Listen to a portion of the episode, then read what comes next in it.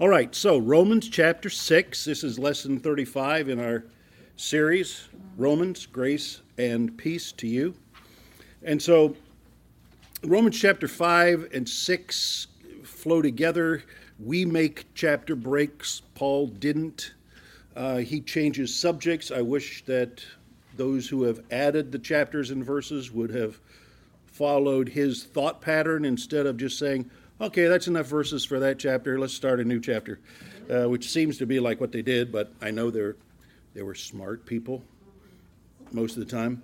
But um, so when we when we look at this chapter, it's it's a response to what he said in the preceding chapters, but especially some things he said right toward the close of chapter five, and what he's presenting here is what we call sanctification.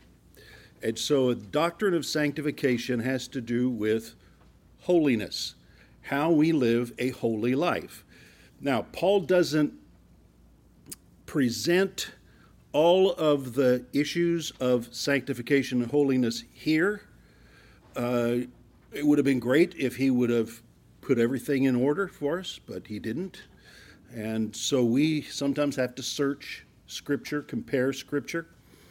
Uh, I like to think that Romans chapter 6 must by necessity be read along with Romans chapter 8, because chapter 8 tells us how this spirit that God has placed within us helps us to live a holy life unto God.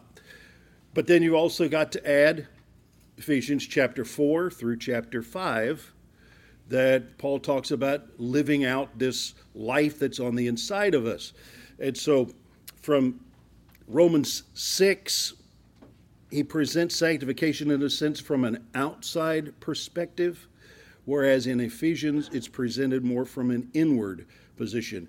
Who you are, what happened to you. You were created in righteousness and holiness. Now, Paul never says that here in Romans, but he does say it in Ephesians. So, again, you, you, you need to be students of the Bible because we are students and this is God's Bible, right? His Word, His book. And so we're supposed to be students of these things. Um, but Paul, here again, as he's writing to these Romans, he's wanting to help them understand his gospel, which is the gospel of God, the gospel of Jesus Christ, the gospel of salvation. And this is only one gospel, but Paul says, This is what I preach, and this is how I preach it. And you need to know these things. As we've said, there were people in Rome who did know those things because they had been with Paul. They had been students with him, fellow ministers with him. Um, Ananias, um, no, Aquila and Priscilla. Um, others who had traveled with him, who were there in Rome, but many who knew of Paul by report, but had never heard him, nor had they read him unless they came from one of the churches that Paul had written a letter to, like Ephesus or Corinth. So, because there was no Bible, they hadn't read what Paul had written, but they had heard. And how many have ever played that telephone game? You know they call it telephone, where you say something to the person next to you and they send it around, and by the time it gets back to you, what's it called? whisper around the world or whatever. But what happens is when it comes back to you, it, it might not even be anything that you said. It's not even close. You know, so uh, that may be what's happened. But there were also, because of Rome, as we've said before, these legalistic believers, Jews who had come to know Jesus Christ, but still held that the law was superior to Christ. Now, Paul's going to deal with that more specifically in the book of Hebrews. But they believed that, okay, it's fine if you Gentiles get saved, but you got to keep the law. And if you're a Jew, you don't have any choice. You have to live by the law. And so they had this legalistic opinion. And Paul has addressed it from the very beginning of this letter, but he's really going to take to task uh, some of that in these passages here. I'm going to read, uh, opening just to read down for a context through verse 11. And so uh, let's read together Romans chapter 6, verse 1. What shall we say? Can I just say, what are you talking about? It's kind of what Paul is really saying. So, what do we say then? Are we to continue in sin that grace may abound? By no means. How can we, who died to sin, still live in it? Do you not know that all of us who have been baptized into Christ Jesus were baptized into his death? We were buried, therefore, with him by baptism into death, in order that, just as Christ was raised from the dead by the glory of the Father, we too might walk in newness of life. Verse 5 For if we have been united with him in death like his, we shall certainly be united with him in a resurrection like his. Now we know that our old self was crucified with him in order that the body of sin might be brought to nothing, so that we would no longer be enslaved to sin. For no one who has died has been set free, or for one who has died, sorry, for one who has died has been set free from sin. Now, if we have died with Christ, we believe that we will also live with him. We know that Christ, being raised from the dead, will never die again. Death no longer has dominion over him. For the death he died, he died to sin, once for all. But the life he lives, he lives to God. So you must also consider yourselves dead to sin and alive to God in Christ Jesus. Just powerful stuff.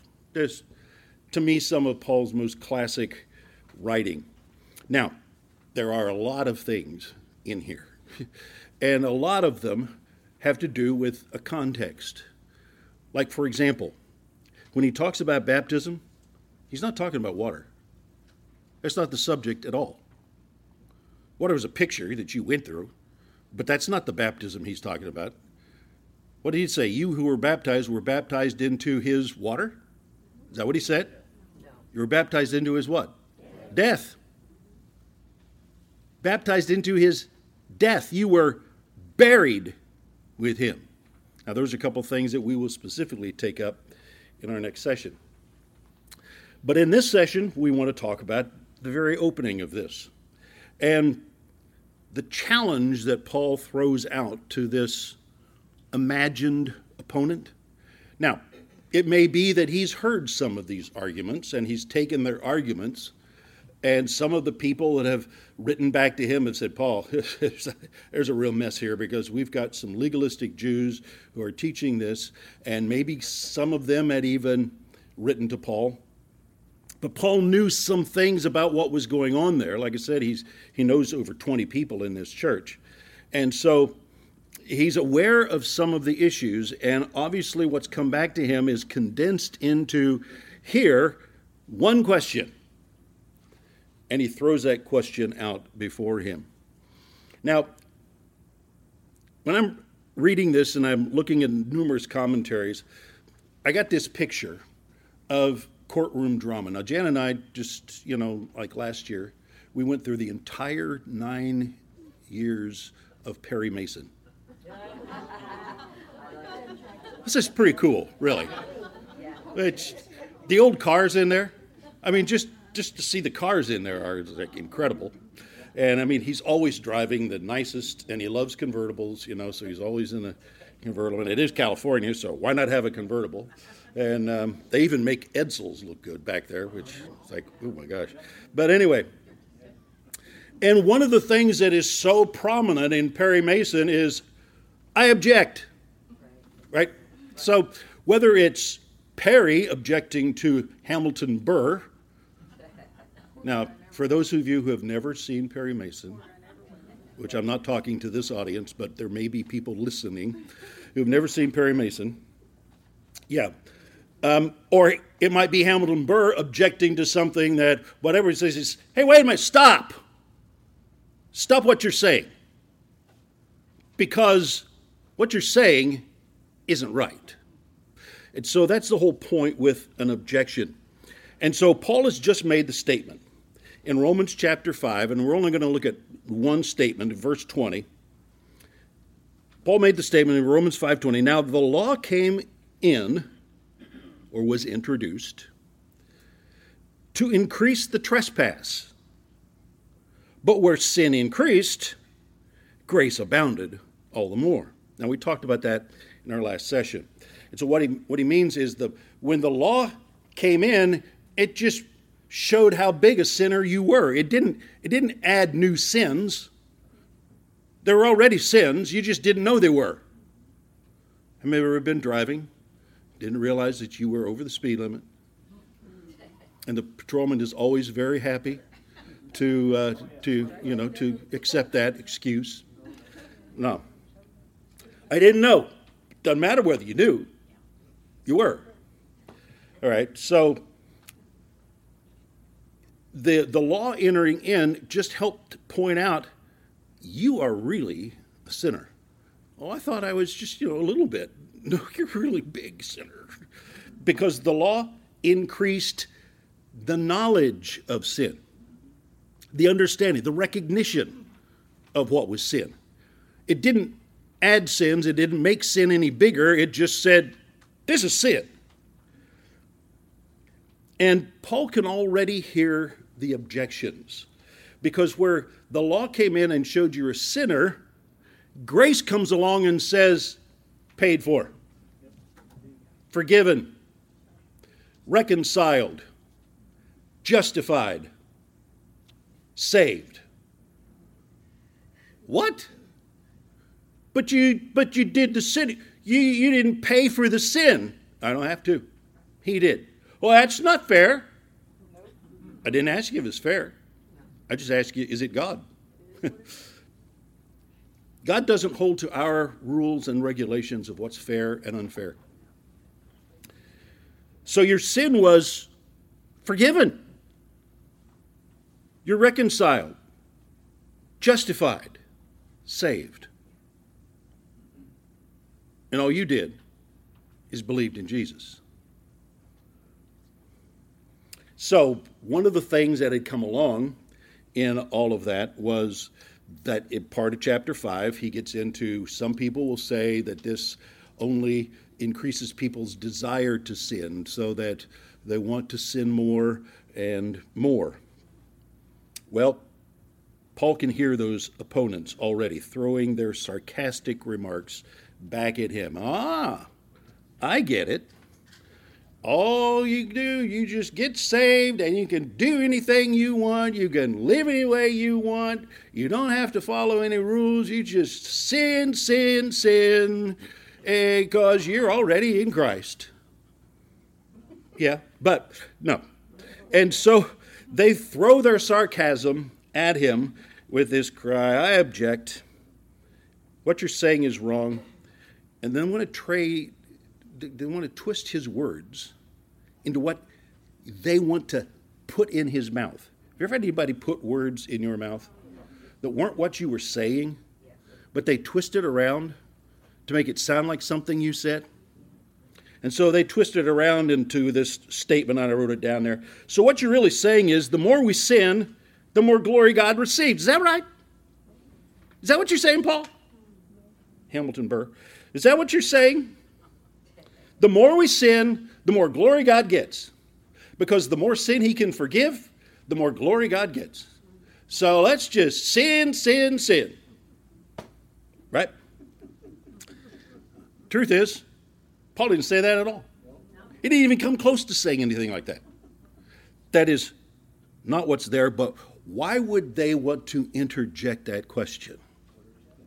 To what? to twist the understanding of the people away from the doctrine of grace. Mm-hmm. they want to intimidate people that are there from mm-hmm. believing in grace. So, in this chapter, Paul's going to use several things to show how wrong they are baptism, death, burial, resurrection, new life. All of these things are going to come up in this chapter 6. It's pretty cool. All of these have to do with what it means to be in Christ. So, verse 1 says, What shall we say, or what are you saying? What am I hearing from you? Are we to continue in sin that grace may abound? So, those people with their legalistic opinions, their own interpretations of a legalistic attitude towards salvation that you have to get rid of all your sin, and after you get saved, you better stop all your sin. And if you haven't stopped all your sin, then you're not really saved. You just thought you were saved, but you're not saved because if you still sin, you can't be saved. And so they want to throw all of that out there. What about a person? Ever hear that hypothetical? I hate hypothetical questions. And they throw this hypothetical. Well, what if a person, after they get saved and they go out and do, uh, what if? I don't know. Show me a scripture and I'll deal with it. Hypothetical questions, I can't deal with because I don't believe in hypothetical answers. So, what he's saying is they have this attitude that anybody with a grace orientation is preaching license instead of grace. That all they're saying is you're giving everybody a license to sin. Interesting thing. Just in this in this section here, in chapter 5, between verses 7, 15 and 17, I got it written down there. Between verses 15 and 17, Paul used this phrase free gift of grace, or free gift, or grace. He used those phrases eight times in just two verses. Free gift, grace. Free gift of grace. Gift of grace. Gift. Free gift. Free gift. Over and over, Paul keeps bringing this up just in two sentences. So, does Paul believe in a free gift of salvation? Yeah. It's called a free gift of grace. If that's not enough, it's grace, but it's also a free gift. It's a free gift, but it's also grace. Wow. And so this is what God is, or this is how what God has presented to us. But to them, it sounds like a license to sin and a cheap salvation. Or we've heard the phrase before. I mean, greasy grace. Yeah. Okay, old greasy grace. Well, in Romans chapter 6 through 8, Paul is going to defend, though he doesn't really need to defend, but think of an apology, which is a defense. Paul defends his doctrine of justification by faith. And so I got uh, down there at the bottom, chapter 6 If God's grace abounds when we sin, then let's continue sinning so we might experience more grace. So Paul's going to deal with that. If God's grace abounds when we sin, then let's continue sinning now, maybe you've never heard that argument, but I'm going to show you some things here in just a couple minutes where people have presented that very argument. That's in Romans chapter 6, verses 1 through 14, which is where we're going to be for about three lessons. Verse two, or item number two. If we are no longer under the law, then we are free to live as we please. Romans chapter 6, verses 6, 15 through chapter 7, verse 6. We're not under the law, then we can live any way we want to. Is it, did Paul say that? Did you find a verse anywhere where Paul says that? No. No. And then finally, number three, you have made God's law sinful. Paul's going to deal with that in Romans chapter 7, verses 7 through 25. So, in all these ways, Paul is dealing with this whole issue, and it keeps coming up, and he keeps coming back to it because he's not going to let these people squirm out from underneath the truth that he's teaching. You're going to hear this, whether you want, no, you're not leaving this room, you're going to hear this. I'm going to telephone it to you in the middle of the night. I'm going to wake you up, show up in your bedroom and read these verses to you. Paul is insistent that these people get the point. You're not saved by your works, therefore, your works don't keep you saved. If your works had to keep you saved, then you had to be saved by your works. But you weren't. You were saved by whose work? Jesus, Jesus work. So whose work keeps you saved? Jesus. Jesus works. Thank you very much. End of class. All right. But these people are going to the extremes and they, they push this issue. And people will do this. And you're going to run into people, if you haven't already, that do not believe and do not accept the doctrine of grace. And they think that grace is just our excuse to sin as we want to. And um, easy salvation or cheap salvation, however they want to say it. But Paul's going to deal with these issues. He's going to deal with justification, as he has already and it's going to deal with sanctification. And so he twists these two things together. Chapter 5 was more about justification, reconciliation. These chapters is more about sanctification. In Romans chapter 6, he teaches we can live in victory. In Romans chapter 7, that we can live in liberty. And in Romans chapter 8, we can live in security. Man, that's a good message for me. Victory, liberty, security. Man, that is that's that's how God wants us to live. And Paul's going to do this by teaching the believer's relationship. Your relationship with the flesh, your relationship to the law, and your relationship to the Holy Spirit. He's going to use all three of those things to show us our liberty, our victory, and our security. Now, this argument that the more we sin, the more grace God gives. He's echoed that already, and he's he's dealt with that in chapter two a little. He dealt with it some in chapter three. He dealt with it in chapter five in the early verses. And here he's going to just confront it head on. But that doctrine that the more you sin, the more grace God gets I know we think that's nobody would teach that. Nobody would teach that. Well, what you've got written there in the little inset paragraph is a man named Rasputin. No relationship to Premier Putin, but anyway, um, Rasputin. And Rasputin lived back in the early, late 1800s, 1900s. Um, he was this evil evil. And I just I say that outright, evil. Demonic, I believe possessed monk of the Russian Orthodox Church who was the influencer of the Romanov royal family. And so the last family that ruled in Russia.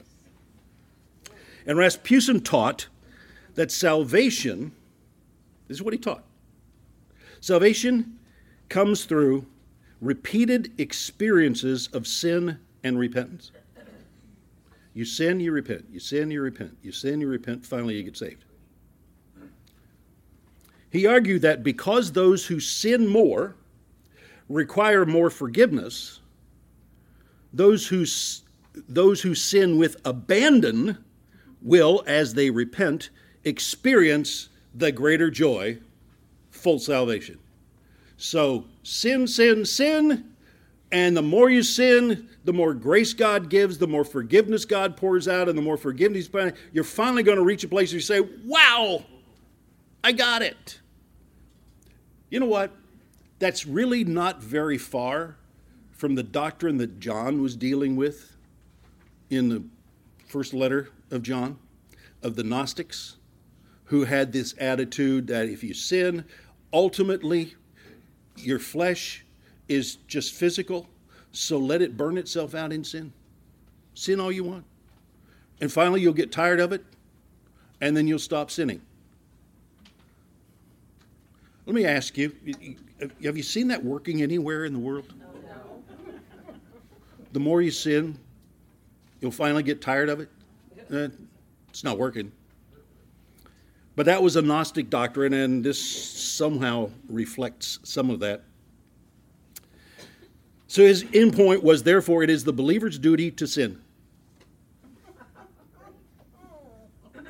Now, I would imagine if I put that on my marquee out front of the church building, I might be able to get a pretty good crowd. It's your duty to sin. Come hear this liberating message. Uh, because there's a lot of people that would love that. Now, we think that this is just strange. Well, it was actually intellectualized by a number of psychoanalysts and uh, psycho theologians. I mean, psycho like crazy theologians, but even in the last century, a man named James Hogg, maybe you've heard of him, he wrote a book called Private Memoirs and Confessions of a Justified Sinner, in which this is exactly the premise that he presents. Now, please don't go out and read the book. It's not a book that you need to read. But reading from it, it's pretty, pretty, pretty dark.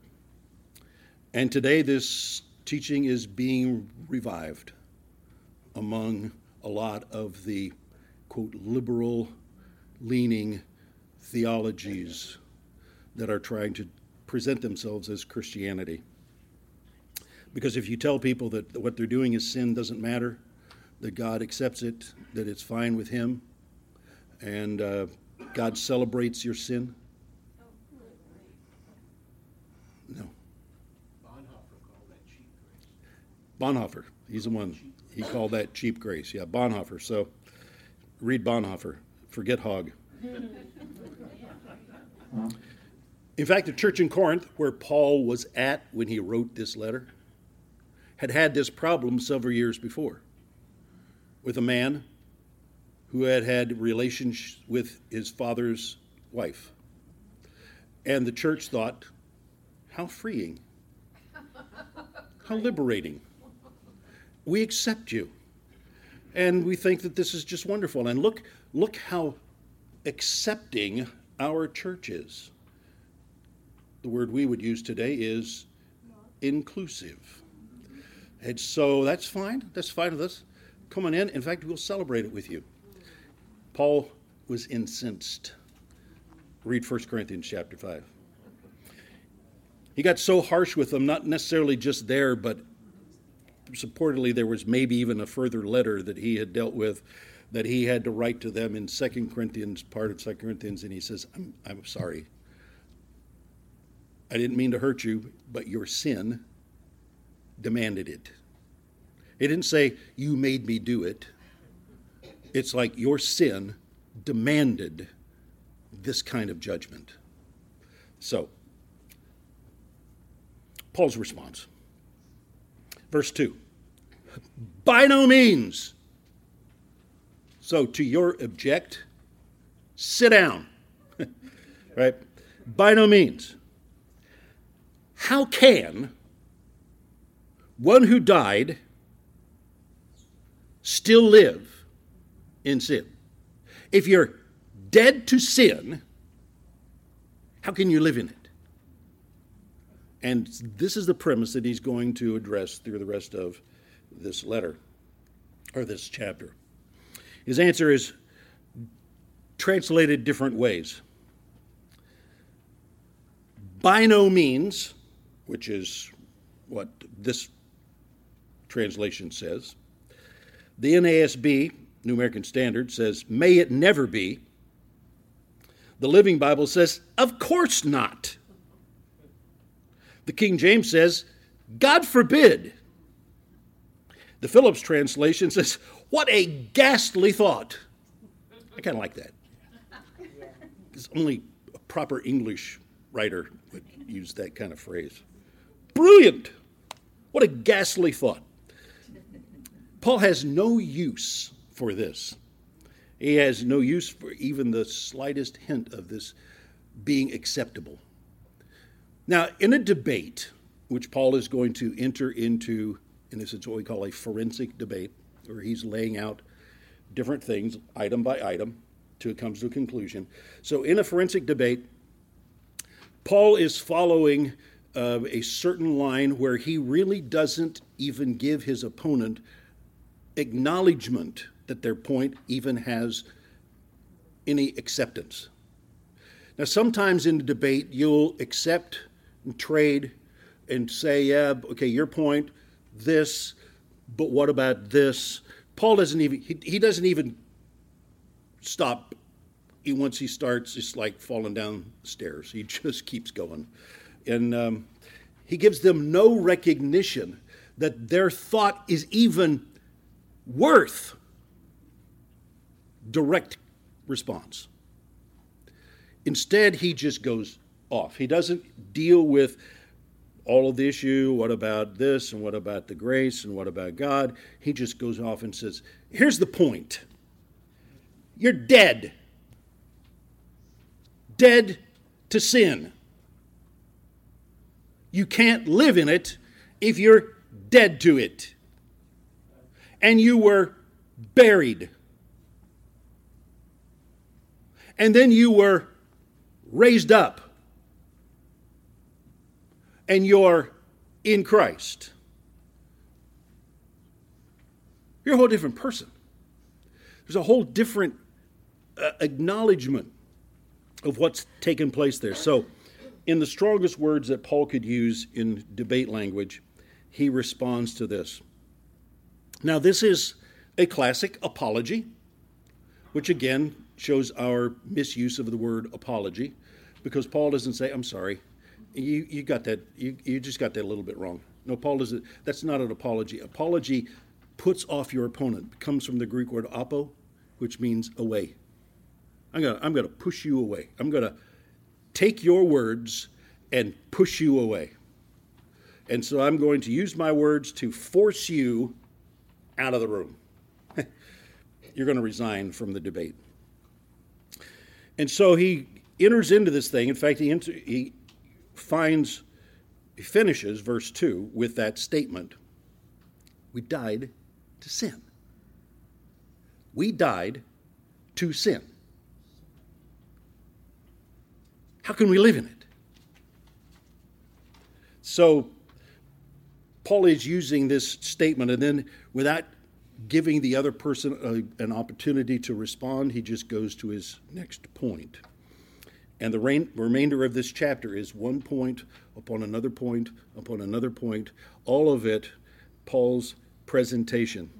And in a sense, what Paul is saying, I kind of put this down in bold blue there for you. Any thinking person would surely know this.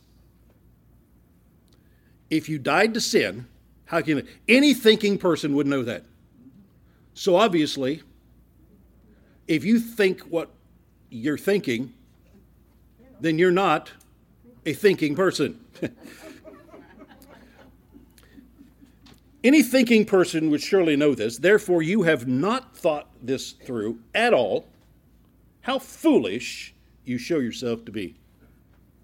I love all of that wrapped up into God forbid. How can it be? Now, verses 3 through 14, which we, we read, are Paul's instructional answers. He's going to not just answer, but he's going to teach within his answering. He's, he's not just going to let them get by with him saying this and saying that. That's stupid. It, it can't be. It wouldn't happen. This, this, and move on. No, he's going to give them instruction. That's Paul.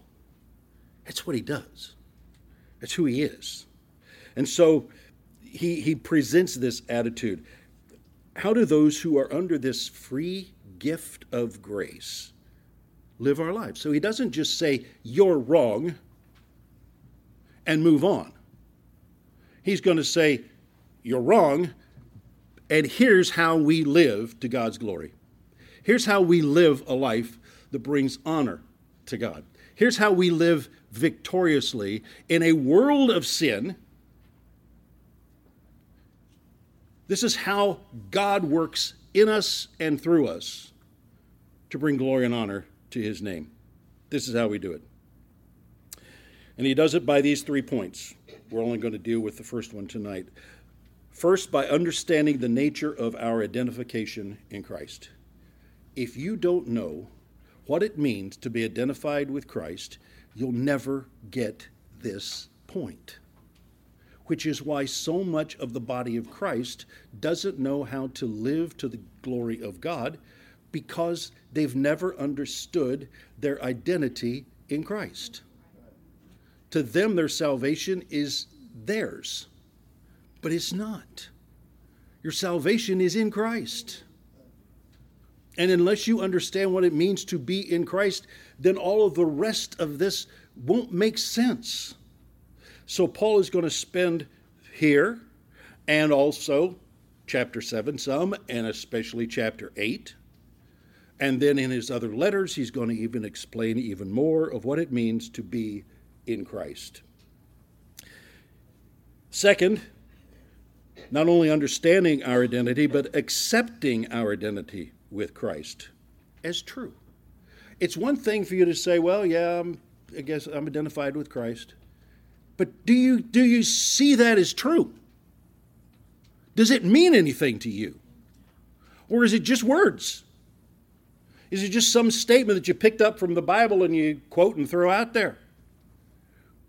Now, I don't mean this in any way to slander somebody or put them down, but we had we had young men when I was at OBU, okay, the college, my college. Anyway, while I was studying, who could quote any part of the New Testament you wanted them to quote. You tell them chapter and verse, and they could start there and quote until you told them to stop. Now that's it's pretty cool. The question is, do you know it? Just because you memorized it doesn't mean you know it. I could memorize an algebraic equation. Maybe. Sh- short one. A plus B equals C, you know, but but to know what that means, you know, and be able to understand. And there's people that can quote passages and they can say the right words. But do you know what they mean? There's people that can say, Yeah, I'm saved. But are you? Do you know what that means? Or is it just some phrase that somebody threw at you and one day and you said, Well, okay, I'm saved? What is it? Saved from what? Saved how? I don't know. Just, I'm saved. Somebody told me I was. So, Jesus saves, I'm saved. People want to say universalist, you know, that it doesn't matter who you are, and they'll quote the Bible on it. The devil quoted the Bible to Jesus. Was he right? No. People say, well, you know, everything in the Bible is true.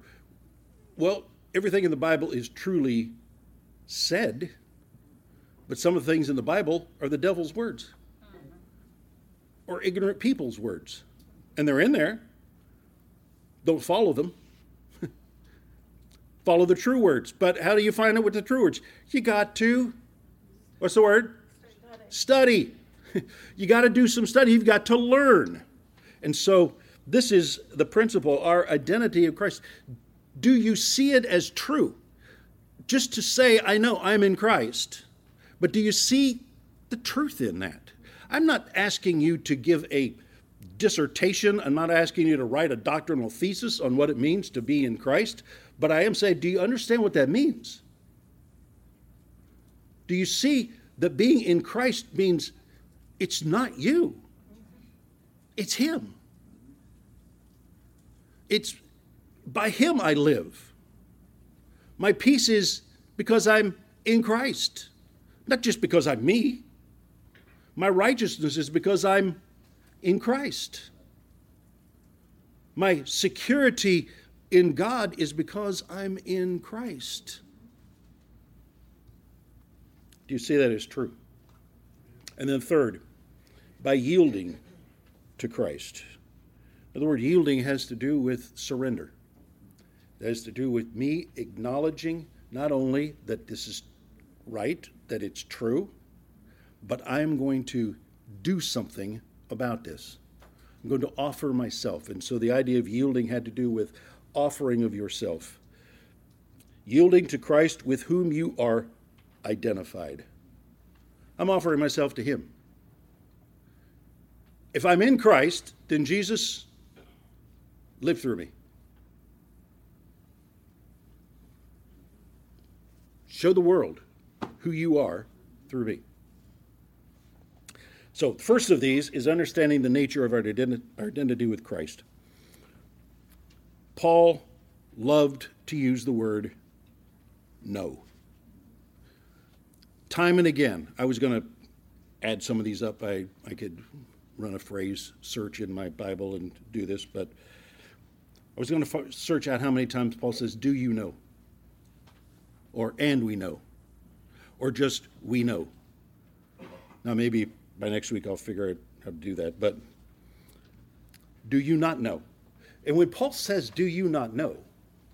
What he's saying is, You should know this. You've been taught this, but you're not retaining the knowledge of it. It's more than do you not remember. You should know this.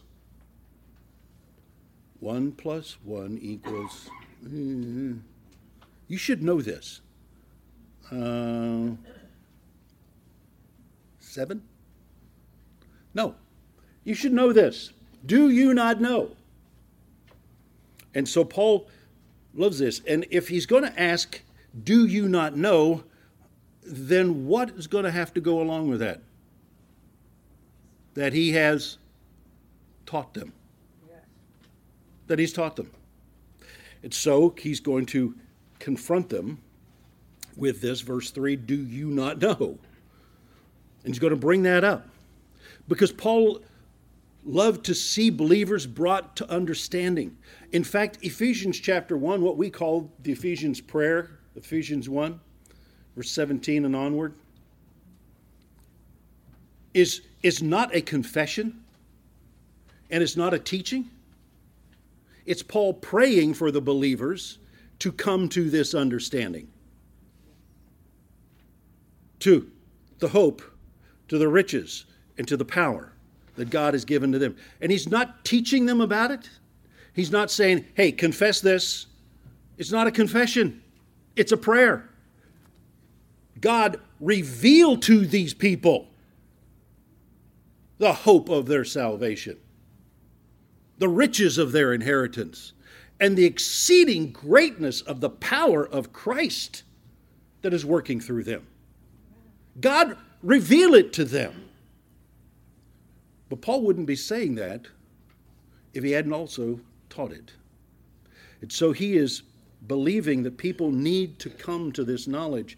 I put there at the top of page three quotation from Colossians 1. I know I've used this I've used this before in this class, I think, and and also in other classes, but this is this is a key verse for my life. I, I found this a number of years ago uh, when I was reading my father's uh, Phillips translation, and it just came alive. So this is the Phillips. I forgot to put that in there. Colossians 1, verses 28 through 29 from the Phillips translation. That's New Testament in modern English, or just write Phillips. Paul says, So naturally, we proclaim Christ. We warn everyone we meet, and we teach everyone we can all that we know about him. So that, notice the warning, the teaching was so that, if possible, because I could teach them, I could do this, but if I'm teaching somebody, there has to be something on their side too, right? So that if possible, that is, if they've learned, if they've listened, if they have put into practice any of these things, then if possible, we may bring every man up to his full maturity in Christ. Now, it's not going to happen just because I stand up here and spew out a bunch of things. It's not going to happen because Paul writes a letter and everybody reads it. No, it's going to happen because he did his part and we need to do our part. And so he says, that I, that I may bring every man up to his full. So Paul's not going to stop what he's doing. He's not going to stop his pursuit for you to know until every person is brought to their full maturity. How long do you think that's going to take? Well, it took all of Paul's life. This, he says, this is what I'm working at all the time. I love that. This is, this is what I do all the time with all the strength that God gives me. So he's not just doing it out of his own effort. I'm drawing upon the strength of God. Help me learn. Help me see. Help me apply. Help me proclaim. Help me get this across to the people. That's his desire. To Paul, next point knowledge is key. Knowledge is a key. Believers don't know. Now, I would, I would love if there were all these empty chairs that are in this room were filled up with people who are under 40.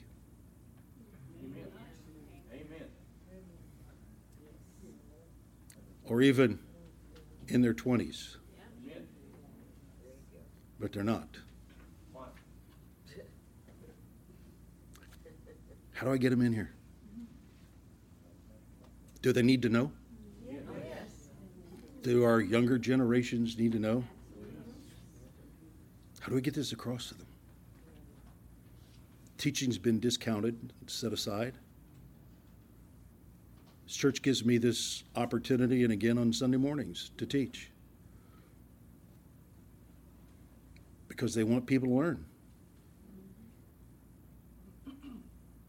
But it's my generation that comes. And some step down. It's a little step step down. Got Daniel and Sarah back here then. They're holding up the young crowd. Knowledge is key, but how do we get people to learn? I was with, with Pastor Bob today. I just thought about this. We were, we're with his ministry. I'm on his board, and we were reviewing all the things. He's got a tremendous amount of knowledge that he puts out through his ministry, through his website, through his books, through teachings, through TV. Incredible amount of knowledge. I would want to, I would like to see the demographics of how many of those people are younger. Now, a lot of them, because they go to Andrew. Yeah. And so, Karis, what's, what's the demographics there? It's about half and half. That 50 50? That's great and wonderful. Where's all the young families pursuing knowledge? Breaks my heart. But you know what? I'm not going to stop what I'm doing. You know what?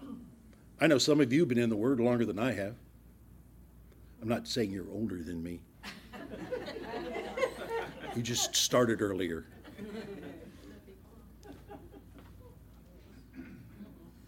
But you still come. And I, I hope I can impart something each week that is meaningful. We're recording these, you know, for video use and Sunday school program that Jonathan is doing through Voice of China and Asia. And he's going out 30 minute Sunday school lessons. And Jonathan sends this out, and he's got numbers of people now watching and some responding. And I think that's, that's incredible. Uh, opportunity to touch people, and many of those people do, don't go to what we call word churches. And I'm, I'm thankful for that.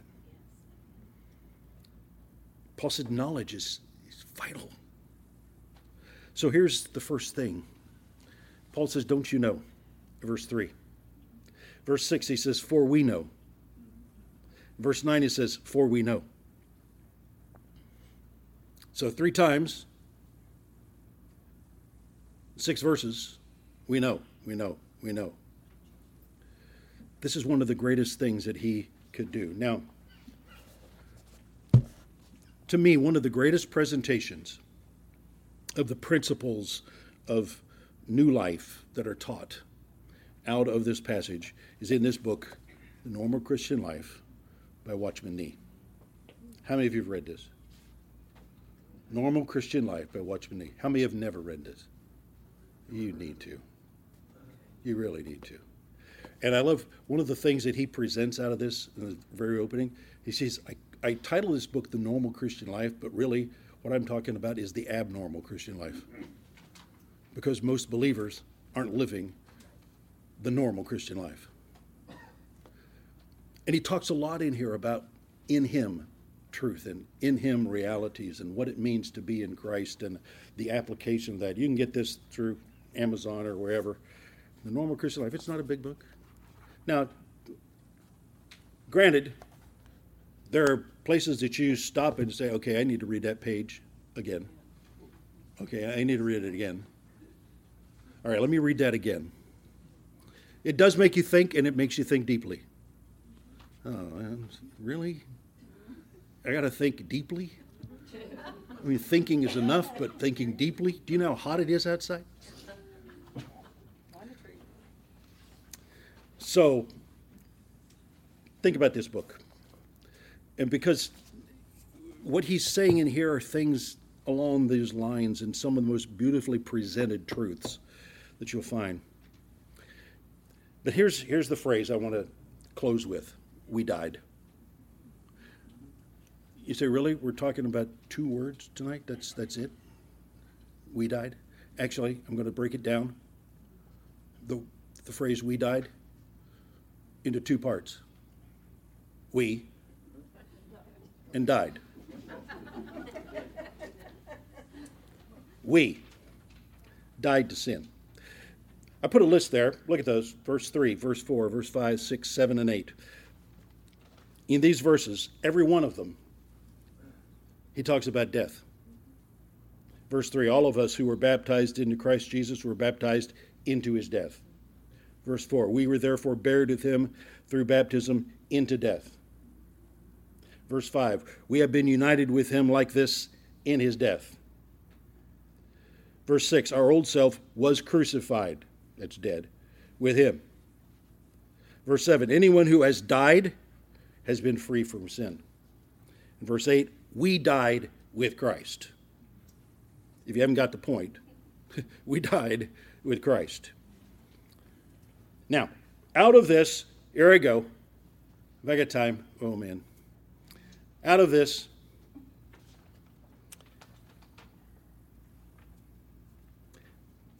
I'm going to get a little Greek on you. All right. All right. So put your Greek hats on. I know it's late at night and it's hot outside. We. First point. We. Yeah. Two letter word. We. In Greek language, uh, how many of us study Spanish or French or any other kind of one of the what we call romantic languages? You'll know that the pronouns are in the verb. So it's a masculine, feminine noun, whatever. He, she. It's plural, they, whatever.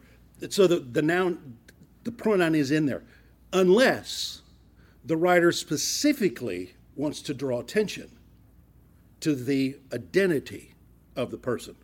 And then he not only uses the proper verb, he also includes the pronoun in the verse, which is what he does in all these passages. So, when he wants to emphasize that subject explicitly, he puts the pronoun in with the verb. And so, what Paul is doing by using this pronoun, I know it's Greek grammar, here we go, but by using this pronoun, he is making a contrast about the we who are in Christ with two others. One, we, versus others who are not in Christ. So, we who are in Christ, as opposed to those who are not in Christ. They are what? If you're not in Christ, you're what? unbeliever, damned. That's where you stand, condemned. Others who are not in Christ. But to believe, to believe that Jesus died, rose again, your identity is in Christ. Or, it's not only to those who are not yet in Christ, it's to ourselves before we were in Christ. And so I could say, we now. But we now. Not we in our past. Because we in our past were not in Christ. But now we are in Christ, right?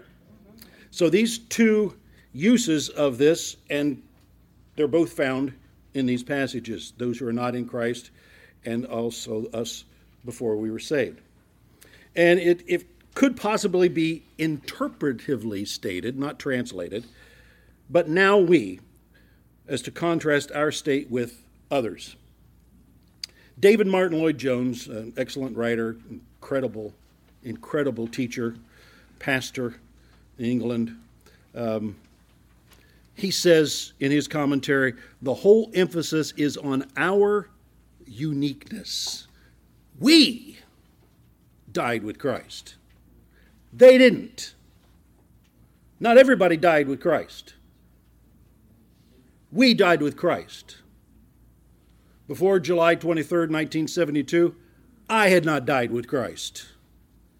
But we now have because you believed. It's our uniqueness, it's our special position. We, being what we are, being who we are, this is what makes the question in verse 1 unthinkable. Well, you know, how do we how do we live, you know, in sin if you know, I don't know, so we just live any way we want to? It's a stupid question. Paul doesn't quite say it that way. The final point, not only we, but we what? Died. Second part. Second thing is the tense of the verb. Oh boy, I did come for a Greek class tonight. I'm already deep with pronouns. Now you're going to get into verb tenses. Yeah. Died. In the tense of the verb died is called aorist, A O R I S T, those who are listening. A O R I S T, aorist tense which means something that is complete. It's not just past. It's, the Greek is not a past tense, it's a completed tense. It means it's over, it's done. It was an action that was completed somewhere in the past. And you're not talking about how long it took to complete, you're just facting that it's done. We what? Died. Over. Done. Yeah, but but we're living. No, you're not. Not that we. That we died. This we lives. We died. Some people make the mistake in using this tense, and in commentary or preaching, you'll hear people use this and apply it with different tenses, as if it was a present tense, which means we are dying to sin. No, we're not. We're not dying to sin. We're dead to sin. We're not dying to it. Or they might use it as a, what is here, read it in your notes, past imperfect tense. Oh, yeah, I know what that is. A past imperfect tense, which means we have died and are continuing to die. As if that was the beginning, but we have to continue to die. We better, well, Paul said, I die daily. All right. Total different subject. We'll cover that. Or they turn it into a future tense. We shall die. When we get to heaven, we shall be dead to sin. But while we're here, we're not. You died. That's it. You're dead to sin. How can we who died to sin live in it? That's his end point. If we're dead to this, it's over, it's done, it's finished, it's complete. There's nothing left for us. Now, next week, we're going to move beyond two words. My intent next week is to get through verse 11. So you have that down there. Because we died to sin, we were buried, therefore, with him by baptism, not into water, but into death. That is so powerful. I can't wait to get to it. Okay, but we will. All right, so that's our class today.